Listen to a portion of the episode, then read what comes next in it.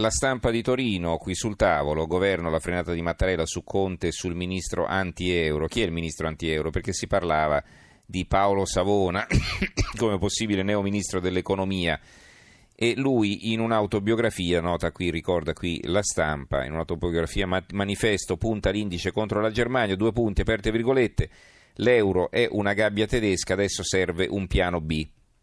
Questo diceva Paolo Savona.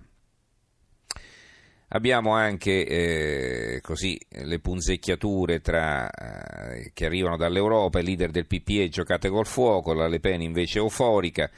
Eh, la trappola del consenso immediato è il fondo di Marcello Sorgi, leggiamo almeno la prima parte, sebbene sia ancora presto per dire come ha fatto ieri Di Maio dopo il colloquio con il capo dello Stato se davvero il governo Conte, dal nome del professore, eh, inauguri la Terza Repubblica, è prestissimo per capire come ha sostenuto Salvini se riuscirà nell'impresa, rivelatesi impossibile per tanti suoi predecessori, di far crescere sensibilmente l'economia italiana.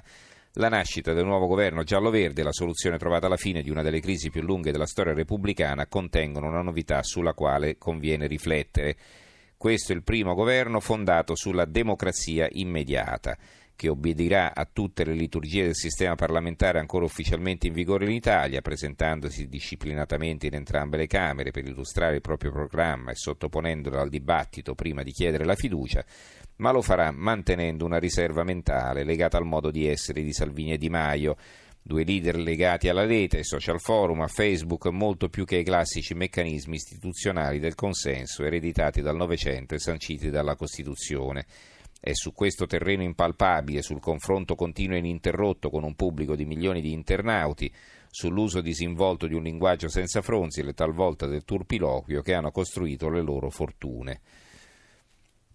Ehm, venendo invece alle altre notizie, eh, per quanto riguarda le zone terremotate, eh, ci sono due pezzi, uno sul Corriere dell'Umbria, in positivo, ci voleva Cucinelli per ricostruire Norcia, Cucinelli il re del Kashmir.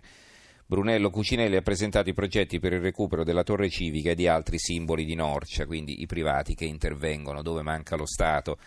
Il Corriere degli Rieti invece per il PD terremotati di serie B, chiesto da ora il pagamento a rate del 100% delle tasse sospese nel 2016, all'Aquila pagarono solo il 40%, ecco in realtà questa notizia non l'abbiamo data già diverso tempo fa quando abbiamo avuto il sindaco di Castel Sant'Angelo sul Nera in diretta, ce l'ha data lui. Allora, eh, l'avvenire. Da Saluzzo a Nardò nei campi per 3 euro l'ora, quindi qui si parla dello sfruttamento del caporalato, quindi da Saluzzo e siamo quindi anche in Piemonte, ma eh, si parla anche della Lombardia, della Toscana, dell'Emilia Romagna, quindi non solo delle regioni meridionali. Notizie dalla Germania, Italia oggi. In Germania, dove si vota a settembre, la CSU bavarese si dice favorevole all'espulsione dell'Italia dall'euro, addirittura. Eh, Londra non rinnova il visto ad Abramovic, l'oligarca russo proprietario del Chelsea è iniziato un nuovo capitolo della guerra britannica Putin. Questa notizia la trovate sul Fatto Quotidiano. Eh, vi dicevo prima del fondo di Norma Rangeri sul manifesto che chiedeva conto a, a, a Virginia Raggi della chiusura eh, del Buon Pastore, che sarebbe la, la cosiddetta Casa delle Donne eh, giù le mani dal buon pastore, migliaia in piazza contro lo sfratto della casa delle donne. E eh, osserva però la verità, e insomma è difficile dargli torto, il centro femminista non paga l'affitto ma è vietato cacciarlo, tutti mobilitati. Eh, perché gli altri devono chiudere se non pagano l'affitto? E il famoso centro del buon pastore no? E pagassero, facessero una colletta e pagassero la retta, insomma no? L'Arena di Verona, veronese prigioniero in Nuova Guinea, passaporto ritirato, docente universitario di Negrar, Albert Schramm, a giudizio per un falso documento, madre in ansia, quindi di questo si sta occupando la Farnesina. Eh, liberata in Pakistan, il Ramadan rallenta il ritorno di Farah, ragazza a casa forse entro venerdì. Quindi la ragazza costretta ad abortire sta per tornare a Verona. Il giornale, sempre dalla Germania, stretta sui migranti e centri di detenzione, un altro articolo. Eh, Andando invece eh, nella giudiziaria, nella cronaca giudiziaria, il quotidiano nazionale Giorno Nazionale del Resto del Carlino, cricca degli appalti, 21 arresti, prove fatte sparire con la ruspa. L'organizzazione ruotava intorno a un imprenditore edile, ecco perché aveva la ruspa. Sembra che abbiano sotterrato le prove con la ruspa, insomma. La nuova di Venezia di Mestre apre con questa notizia scandalo per la città di Venezia, sequestro per Casagredo, arrestato Malaspina, nel 2008 comprò il palazzo, un palazzo storico di Venezia. Invece sui quotidiani napoletani, eh, su Roma per esempio, clan e affari indagati Reina e Cannavaro, sotto inchiesta dalla FIGC per i rapporti con i tre fratelli Esposito. Notizie che ritroviamo anche sugli altri giornali, anche più lontani da, eh, da Napoli, come per esempio la Gazzetta del Sud, edizione di Reggio Calabria, Reina e Aronica nei guai.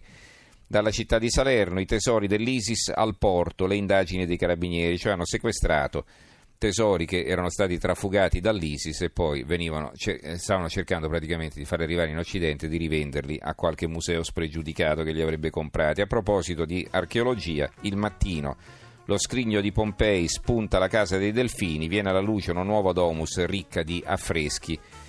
Va bene, e chiudiamo con il Gazzettino di Venezia, il tirami su in tubetto che turba il nord- nord-est. Tirami più su si chiama, lo hanno inventato in Sicilia, quindi una specie di dentifricio al tiramisù.